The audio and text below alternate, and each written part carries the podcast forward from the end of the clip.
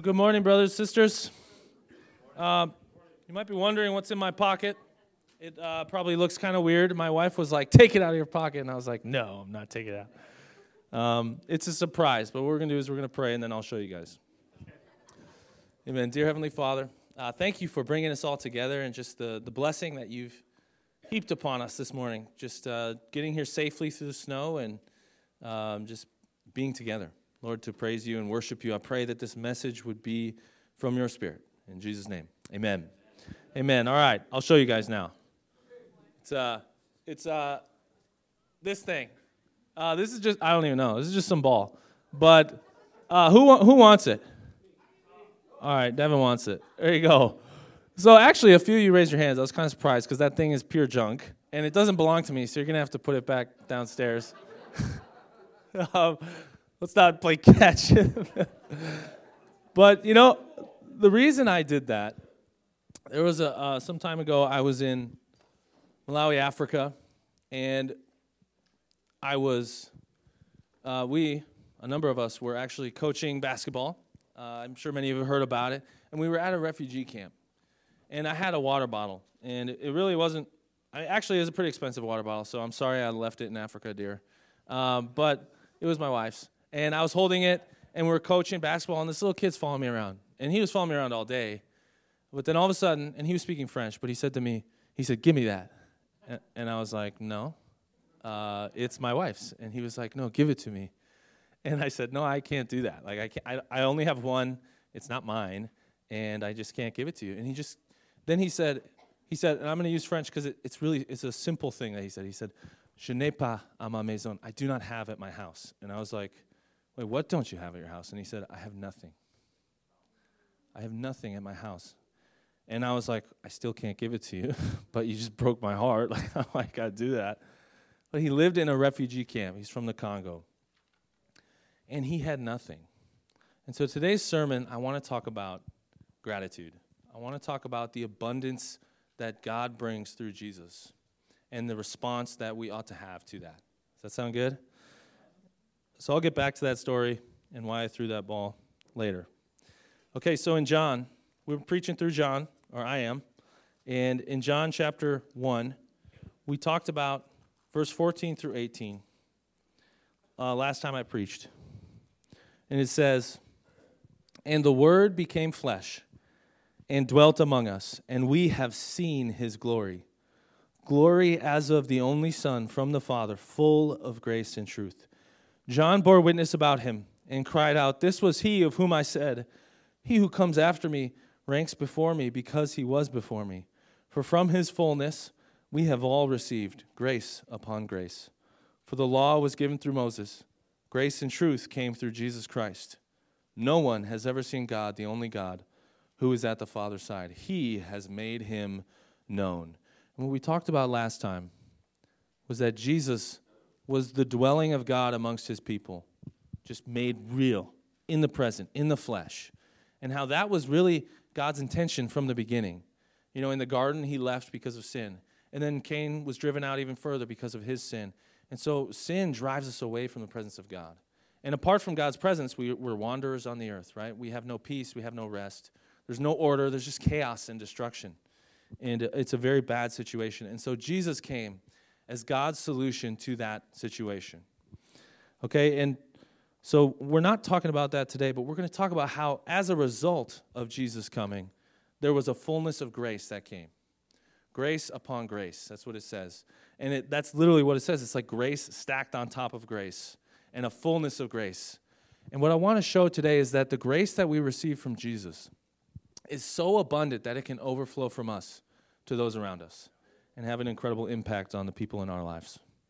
Amen. So I'm going to read uh, a pretty decent chunk here of John 1 uh, because I feel like it would be really weird to preach from John and not have any context about what happens in John chapter 2, which is where we're going to do most of our study today.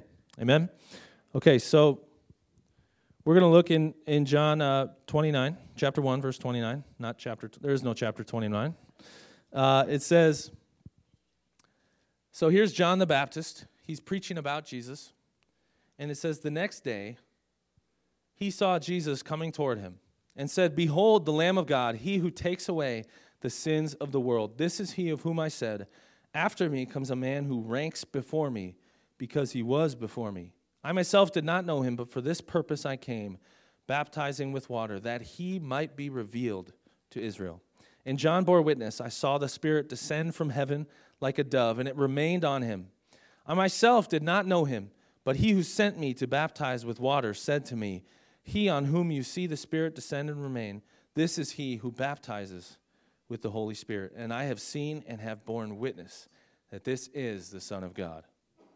The next day, again, John was standing with two of his disciples, and he looked at Jesus as he walked by and said, Behold the Lamb of God. The two disciples heard him say this, and they followed Jesus. That's pretty funny. Like, Behold the Lamb of God. And everybody just starts, okay, let's follow that guy. Interesting.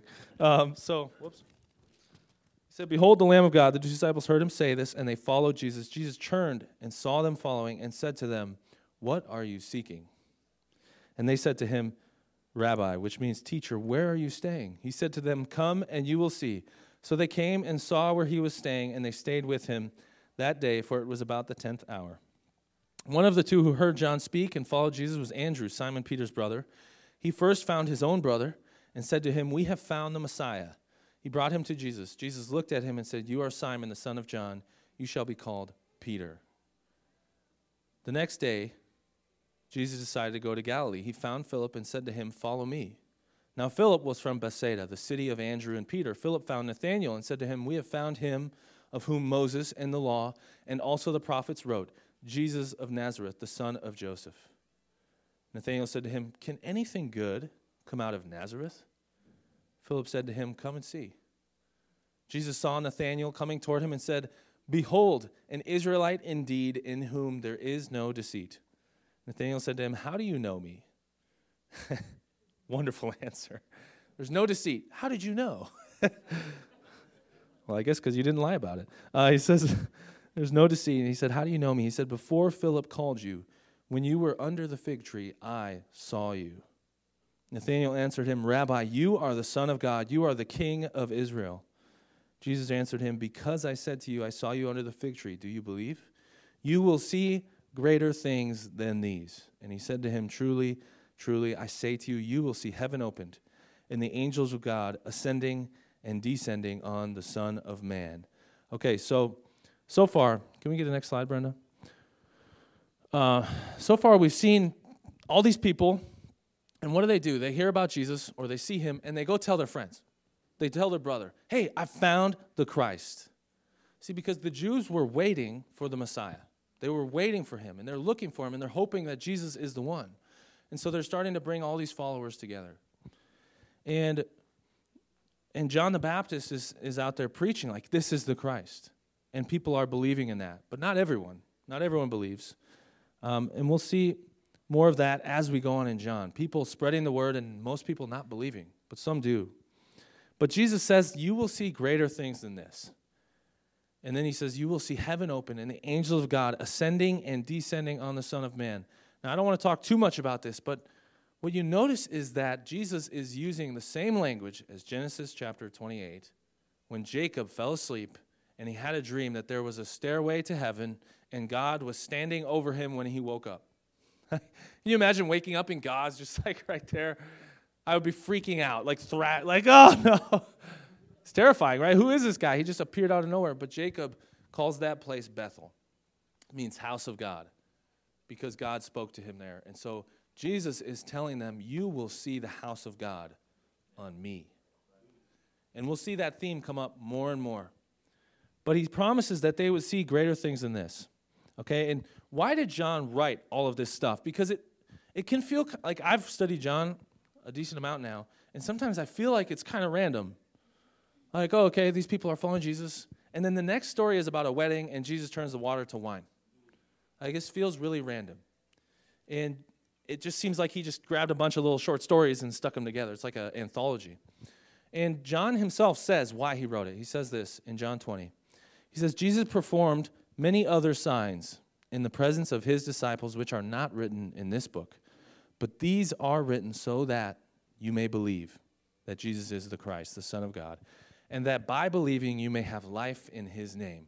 See, John's intention when he wrote this book was to convert people so that they would have life. And so, in many ways, when we read the book of John, when we want to understand the meaning of a passage, we will not go far away from what he intended if we just say, How does this help me believe in Jesus? Amen. And so, I want to look at this next story and how it helps us to believe in Jesus. But before we do that, I want to point out a pattern. Do you notice that John says, the next day he saw Jesus coming toward him. And the next day, John was standing with two of the disciples. And the next day, Jesus decided to go to Galilee. Can you go to the next slide, Brenda? He keeps saying this, like the next day, the next day, the next day. And then there's a day where it says they stayed with him that day. In the way that Jews reckon days, that actually adds up to two days. And then the next day, and then on the third day, okay, all of that, it's hard to explain, but it all adds up to seven. That's really the point seven days. Now, if we remember, seven days is how long it took the Lord in Genesis 1 to complete the creation. And so, for some reason, and I'm not sure I could say why, John wants us to think of the seven days of creation as he talks about this next story. Okay, and I think I'm saying that because I want you guys, if, if you take that home and meditate on it, you'll probably get something great out of it. I'm not going to dwell on it right now. Okay, I just want to read the story, and I wanted to point that out because I think it's super awesome. Okay, so on the third day, chapter 2, verse 1, there was a wedding at Cana in Galilee, and the mother of Jesus was there. Jesus also was invited to the wedding with his disciples. When the, when the wine ran out, Jesus' mother said to him, They have no more wine. And Jesus said, Okay, I was, I was I had a D time with some of the teens the other day. Literal translation of this. No, we didn't have wine. Sorry. literal translation of this is he says, Woman, why do you involve me? But the little translation is, What is it to me and thee, woman? it's kind of funny, right? But woman is not a term of disrespect. In our culture, it kind of is. In Jesus' culture, it wasn't. But it also wasn't the same thing as acknowledging someone as your mother. And so Jesus has now put her on the same level as any other woman, which is interesting. But he says, Why do you involve me? It's actually a very gentle rebuke. Like, this is not my concern. It doesn't matter to me. Why are you trying to pull me into this? But Jesus replied, My hour has not yet come. And that's why it's not my concern. And that statement seems really like, what do you mean your hour has not yet come? What does that mean? In the context, it really doesn't mean anything to his mother. I, I would wager she has no idea what that means. and she doesn't seem to care. His mother says the servants do whatever he tells you. She assumes that he's going to do it anyway, which is pretty interesting. I think she had come to rely on Jesus because he was a man of reliable character. And so when you need something, I don't think she was expecting a miracle. The Bible stresses this was his first miracle. But she was expecting that he's reliable, he'll figure it out. And so he, re- he rebukes her, but it's very gentle, and she just kind of accepts, like, yeah, okay, but he'll be good to me anyway. right? That's the grace of God. Like, really, is it God's concern whether or not the Vikings ever win a Super Bowl? No. But I still ask him sometimes, right? I mean, you got to try, and maybe we will. Amen? But it's just one of those things. It's like, is God really that concerned? Maybe not, but he'll still give. And so we see this this response do whatever he tells you. Nearby stood six stone water jars, the kind used by the Jews for ceremonial washing, each holding from 20 to 30 gallons. Jesus said to the servants, Fill the jars with water. So they filled them to the brim. Then he told them, Now draw some out and take it to the master of the banquet. Okay, can I get the next slide? Okay, so this might seem random. It's not. Okay, so he says, Take it to the master of the banquet, fill it to the brim. And we're starting to wonder, like, what's the big deal about having no more wine?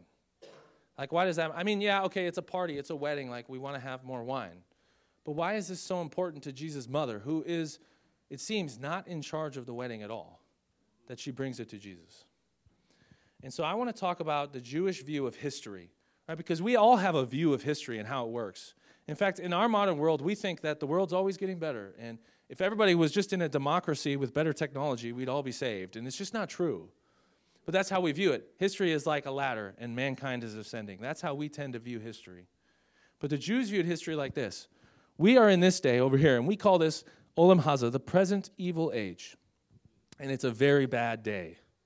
It's not a place that you want to be. It's good, or it was intended to be good, but it's filled with evil and trouble and strife and sorrow. You know, I was just reflecting earlier because I went on Facebook. I don't I don't do this that often, but I went on Facebook and I looked at the number of people just from my graduating class that have passed away. It's like eight, nine, ten years ago. It's completely absurd. Like it blows my mind. It doesn't even seem real. Or even this tragedy with Kobe Bryant recently, right? And all those families that lost people that they loved just randomly. I mean, it's just a helicopter crash. And you think to yourselves, it is an evil day. Even when things seem like they're going perfect, Kobe was rich, he had a great family. He was at church that morning. But he's dead. And I've talked to numerous people here in Eau Claire that are impacted by that because it makes you realize this evil day is real and it's very bad. And then there's the new day, okay? They call this that day in the scriptures or the day to come. Jesus uses this language all the time. And the Bible does too. It'll say things like, on that day, and it's like this hopeful, there will be something different. There's this day, and that's where we live. And someday God will bring that day. And that will be corresponding with the coming of the Messiah, who is the Christ. And that will bring out full peace and happiness and abundance. Okay, and wine was symbolic. Let's go to the next slide. Wine was symbolic of this division of time for people. It says, Behold, the days are coming. So we're over here, we're in that day, when the plowman will overtake the reaper. So as you're plowing, they're already harvesting. It's just a constant harvest, right? It's a plentiful. And the treader of grapes, the sower of seed, the mountains will drip with sweet wine, with which all the hills will flow. I will restore my people Israel from captivity. They will rebuild and inhabit the ruined cities. They will plant vineyards and drink their wine. They will make gardens and eat their fruit. I will firmly plant them in their own land, never again to be uprooted from the land that I have given them. So here's one prophecy that God gives, and He says, That day will be like there's so much wine, it's just dripping from the mountainsides. And so it's a symbol of abundance and prosperity. Here's a couple more. Go to the next slide, please. The threshing floors will be full of grain, and the vats will overflow with new wine and oil. And in that day, the mountains will drip with sweet wine, and the hills will flow with milk. It's like a direct quotation, right? These are two different books of the Bible. The mountains will drip with wine. There's going to be good wine everywhere. Okay, this is a picture of abundance. You know, it's like when I went in my parents' fridge, I opened it up and there's six gallons of milk, and I was like, all right, we're drinking good today, boys. And we, and yeah, we, we drank six gallons in one day. It was awesome. and then my mom had to go to the grocery store, so sorry, mom. Um, this is a symbol for them of utter abundance, right? Like, wow, there's so much wine and it's delicious. And so when Jesus' mother comes and says, they have no more wine, I don't know if she had this in mind, but Jesus, he heard it. He's like, Yeah, my hour has not yet come. But I want to point you to that day. And so I will do what you ask me. Right? The wine, the shortage of wine represents the evil age, and the abundance represents a new age. Next slide, please. They did so. Okay, so Jesus tells them, fill up the water, draw it out, and bring it to the master of the banquet. He's the one in charge of the wine, so he's the one who blew it, right? So they did so, and the master of the banquet tasted the water that had been turned to wine. He did not realize where it had come from. Though the servants who had drawn the water knew, then he called the bridegroom aside and said, Everyone brings out the choice wine first, and then the cheaper wine after the guests are drunk, but you have saved the best till now. You have saved the best till now. Now think about it. Did the bridegroom do anything? No, it was Jesus. But he thinks that it was the bridegroom. And later on, we'll see in John chapter 3 that Jesus is described by John as the bridegroom. This is symbolic and it's deliberate. And so he says, You've saved the best till now. But here's the problem once they drink all the wine that Jesus made, what happens again? They have no more wine. They're still in this age. Jesus has pointed them to the abundance of that age, but they're still in this age. Next slide, please. Okay, so this is how Jesus viewed things. And it's, it's a little bit more complex than I would say the typical Jewish view. So Jesus completely agrees there's an evil age. And he talks about it a lot. And then there's an age to come. But Jesus also has this time called the last days or today. This time when he brings in all the blessings of that age to come into the present. All right, Jesus talks about this with Martha. Martha's brother Lazarus died. And Martha's like, Jesus says, You know, if you believe in me, you will never die. And Martha goes, Yes, I know, Lord. Anyone who believes will see the resurrection at the last day. She's like, Yeah, of course. Uh, over there? Yeah, I know that great thing's going to happen. But what about right now, Jesus? I don't know if she's questioning him. I think she's just being sincere. But Jesus goes, No, if you believe in me, you will never die. He's talking about the present. And what does Jesus do? He goes and raises Lazarus from the dead. Now, we still have a problem. Lazarus died later on. He died again. He's not here to this day. And so Jesus has brought in the blessings of the age to come with all its abundance, with its eternal life, with its joy and happiness. But we're still trapped in this evil age, and we're in an intermediate state.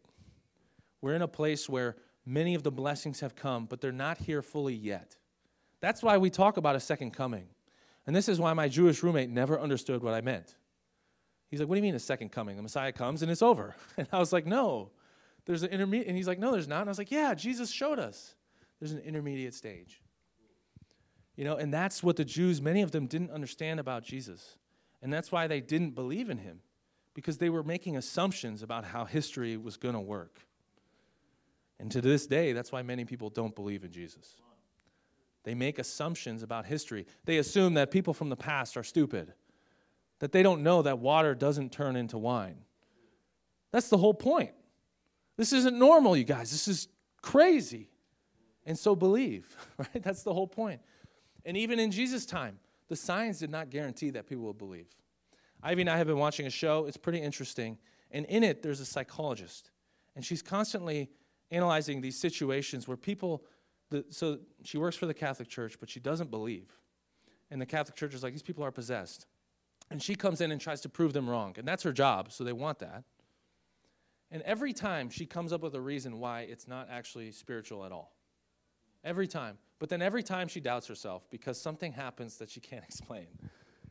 It's really interesting. But how many things can we explain away if we want to? Anything. You can literally explain away anything. I promise you it's true because I've done it. I'm very good at mental gymnastics. Uh, you know, come at me with my flaws, I'll dodge you. I'm good at that, right? And so we have this evil age, we have the age to come, and Jesus is bringing that abundance of wine into the present. But it's not fully realized yet because the wine will run out. Okay, go to the next slide. So here's a picture of those kids in Africa, and actually you can see uh, the little guy who wanted the bottle right there. I could spot him. Uh, he followed me around all day, so it makes sense. And you know, I was thinking, like, man, this abundance that comes from Jesus, it's so overflowing. And I have so much. I have this bottle of water, and he wants it so bad. But I can't give it to him. So I was like, man, what could I give to some of these kids? And I was told you're not allowed to do that, but I was like, listen, guys, I got to do this. I got to do something. And so we had a we had a bag of tennis balls, and I was like, Reggie. Reggie was running the camp. I said, Reggie, can I give him a tennis ball? And he was like, Yeah. And, I, and he's like, but just one though, because we need those, right? We need them to teach basketball. It makes sense. And the reason we're told not to give the kids stuff is because if you give them stuff, the other kids get jealous and beat them up and take it. Like it's not good. And there's so there, so anyways, but I asked also some of the African, older African men, I said, if I give this to them, will they be okay? And they're like, yeah, we'll make sure. And so they were, you know, kind of watching out. And I pulled out a tennis ball. I kid you not, a 100 kids swarmed me. I don't even think they knew what I was doing. They just saw a ball. They literally surrounded me. And I was holding it like that. And just like I threw it to Devin. And, and one of them bit my arm. he was trying to make me drop it so he could grab it. And I was like, man, just for a tennis ball. Right? These kids were so happy to see a tennis ball. And here I get bitter when my Wi Fi goes out. What's that about? I've become used to the abundance that Jesus has given me. And I don't see clearly, right? So, so I finally said, you know, they all surrounded me and they were behaving badly. So I said to one of the African guys, I said, hey, who should I give it to? And he goes, that little girl right there, this little girl. I don't know how old she, she was so small. And she just goes, and she runs off and she's so happy. It's a tennis ball, you guys. Come on. My grandpa would pick those up just walking around the neighborhood because they're everywhere. But for them, they're not. See, we're still in that evil age. But through us, Jesus can make a difference. You know, there was a story told while we were in Africa. I don't remember the exact context, but essentially of why these little things actually matter. This guy was in uh, Colombia, I think. He was really poor. He was an orphan. And somebody gave him a pencil, and he never forgot it. It's a pencil. I lose more pencils in a day than. And he never forgot it. And he remembered that as the grace of God. You know, when we are grateful, we're more gracious to others. I believe Jesus was filled with gratitude for the things God had given him because I don't see him complaining once. I complain every day. And here Jesus is like, listen, I'm going to give you the wine. Now, I don't believe in drunkenness, so this is not my issue. But because of my graciousness, I'm going to give you the best wine right now. And you have a great party because I want you to think about the age to come. And so, Jesus' call to us is that his gracious goodness and gifts to us would overflow to everyone around us because that's what happened in him. There was an overflowing, even to people who were unworthy. You know how often we tarnish or we hold back our giving because we go, well, they're not worthy. Are we worthy of the gifts that God has given us? I would say I'm not. I am most certainly not. And I would say all of us are not worthy of those gifts. And yet God gives them anyways.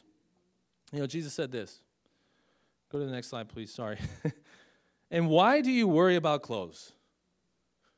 You know, this morning I was like, Ivy, what should I wear? I was worried about clothes a little bit. Like, what do I wear? But it was a good question. Joel said, yeah, it's true because I have no idea. So, amen. She was helpful. And she also ironed my shirt. Amen. Thank you, dear. And, you know, I said, why do you worry about clothes? See how the flowers of the field grow. They do not labor or spin, yet I tell you that not even Solomon, in all his splendor, was dressed like one of these. If that is how God clothes the grass of the field, which is here today and tomorrow is thrown into the fire, Will he not much more clothe you, you of little faith? not worthy, you of little faith. So do not worry, saying, What shall we eat? Or what shall we drink? Or what shall we wear? For the pagans run after all these things. And your heavenly Father knows that you need them, but seek first his kingdom and his righteousness, and all these things will be given to you as well. Therefore, do not worry about tomorrow, for tomorrow will worry about itself. Each day has enough trouble of its own.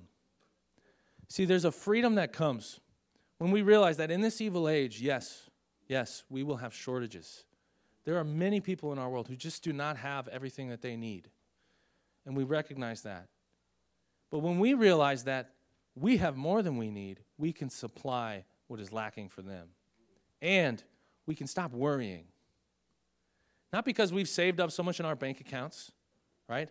Oh, I'm not worried about my retirement. I've got 500 grand. So, you know, that's not how it works. I mean, you don't know what's going to happen to that money. But you don't worry because you seek first his kingdom. And you know that even if you were to die right now, you would enter the age to come where there's wine everywhere and there's no problems. Right? We don't have to be anxious about the future. And that frees us up to be generous in the present. You know, when we're anxious about the future, we go, I can't give you that. I got to put that in my barn. That's for me. What happens, if, you know? And I'm not saying the Bible doesn't teach us to save our money or be wise about the future. It totally does. But we should not be anxious. This is not a suggestion by Jesus, it's actually a command. Therefore, do not worry about tomorrow. Do not do it. And yet I find myself doing it all the time. I, lay, I lie awake at night and I worry about tomorrow. Right? It's like this is just, it doesn't make sense. And Jesus is freeing us to be generous like he was generous. Jesus was not rich, and yet he made many rich. He owned everything, but he gave it all up for our sake. And so that's the call that we have. Next slide, please.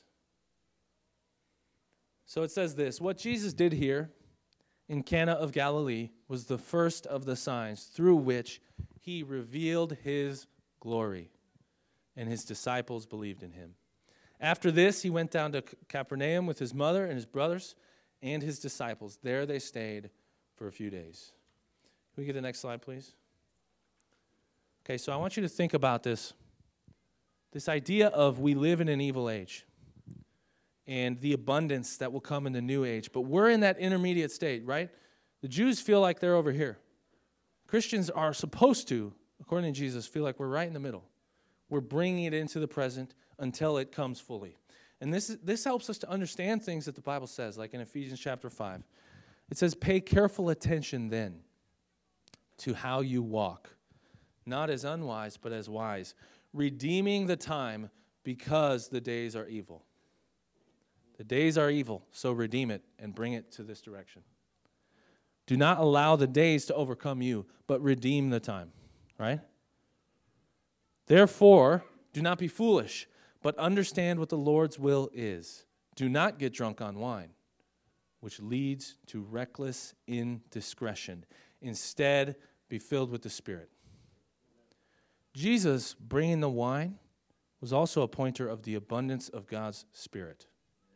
He was not trying to promote drunkenness, he was trying to promote joy in the Lord. Why do people get drunk, anyways? Right?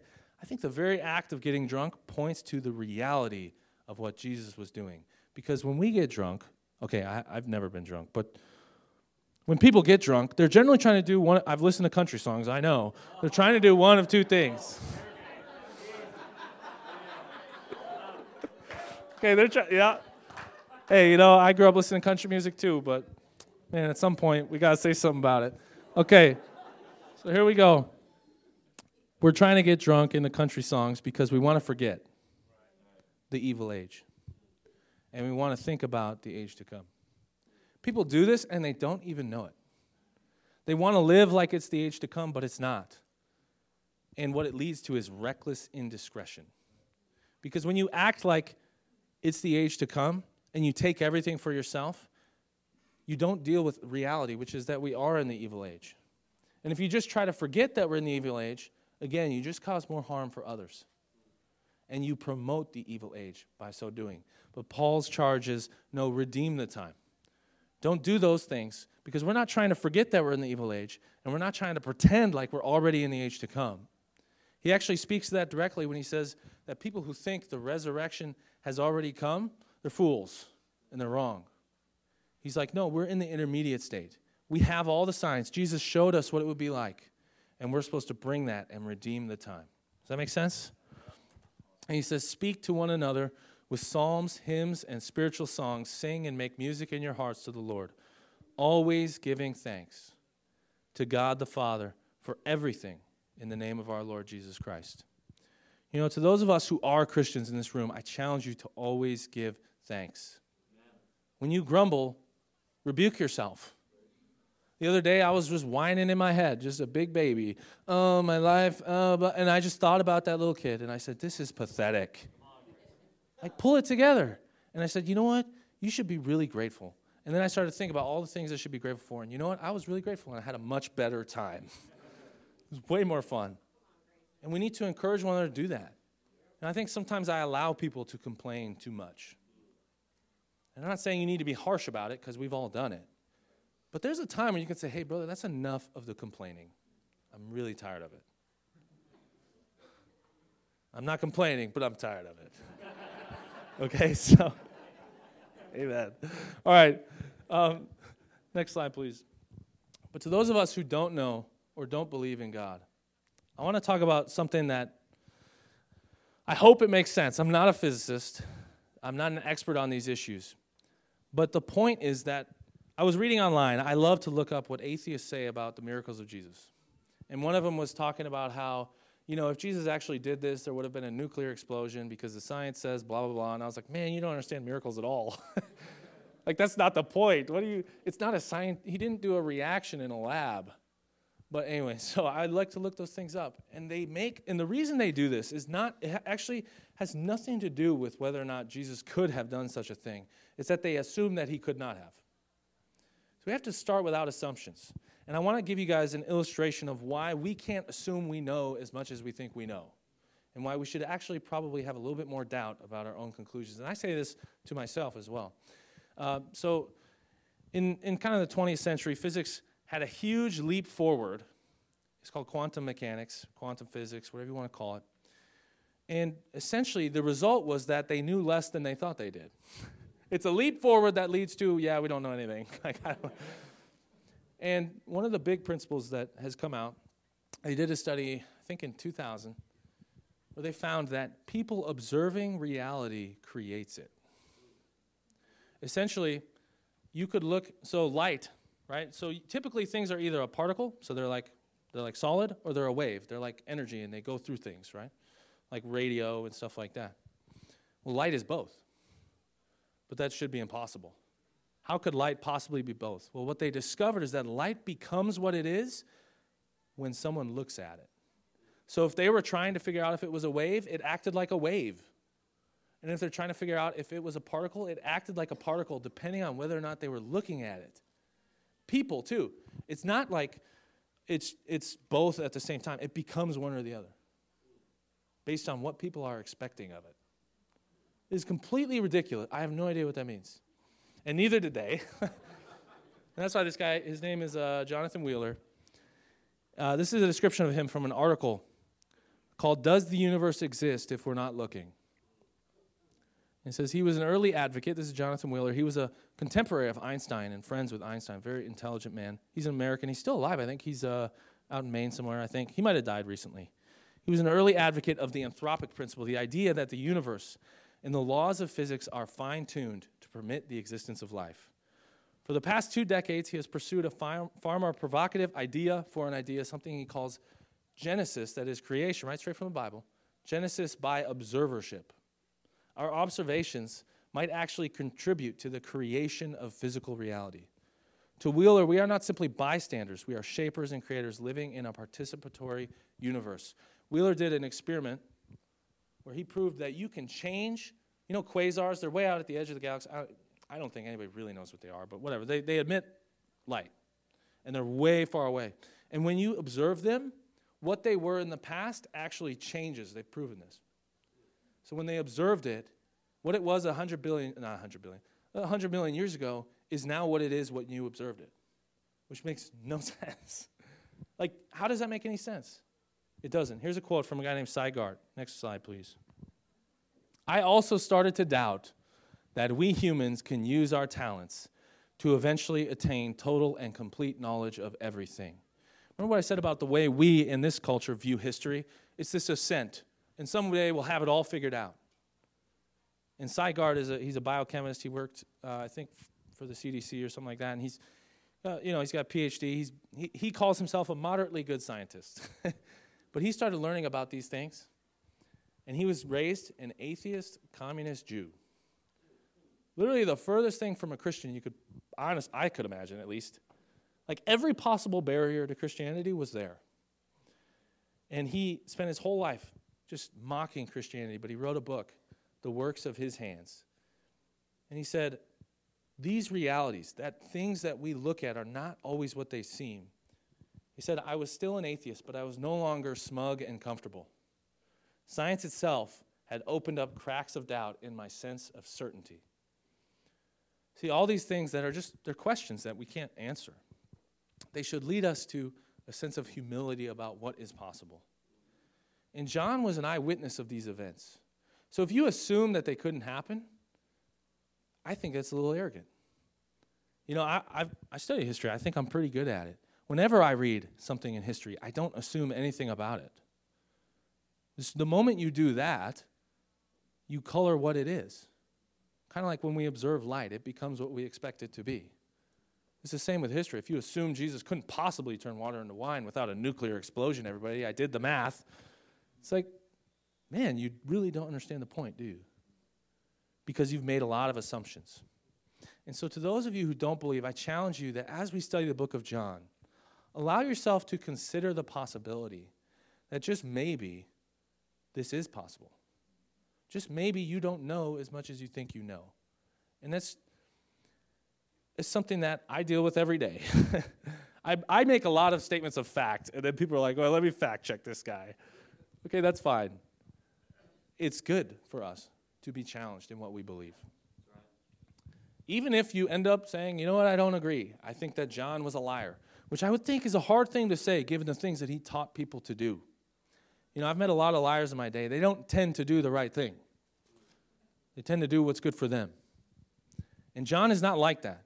And the writers of the Gospels, they're not like that. They tell the truth because they act like it.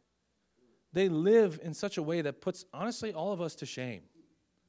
And I'm not saying we're not Christians, we're not, that's not the point. The point is we should emulate them, and they're probably truthful people.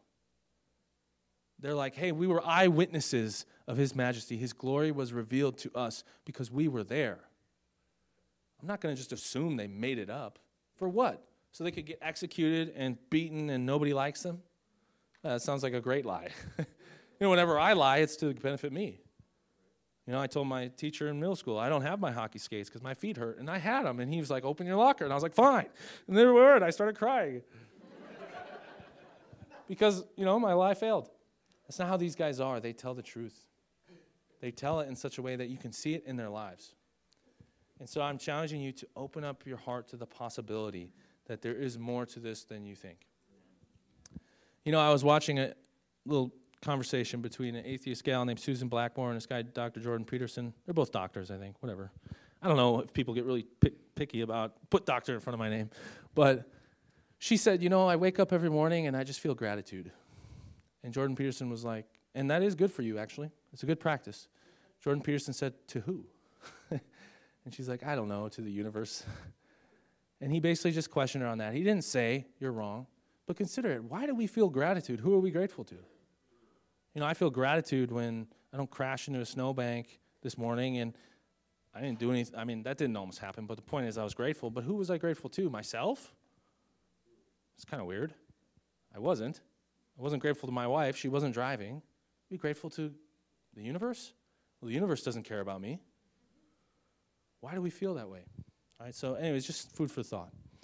But as we close out, um, we're going to have communion. And uh, Tom's going to share, and it's going to be excellent. But I just like us to say a prayer to consider these things from, from God's Word. Dear Heavenly Father, I, I am grateful. I, pray that your grace and goodness in our lives can overflow in abundance to others. That we would be filled up by our quiet times, by our time in your word, to remember your goodness to us and to be the same for others and bring the age to come into the present, just like our Lord Jesus did. In Jesus' name, amen.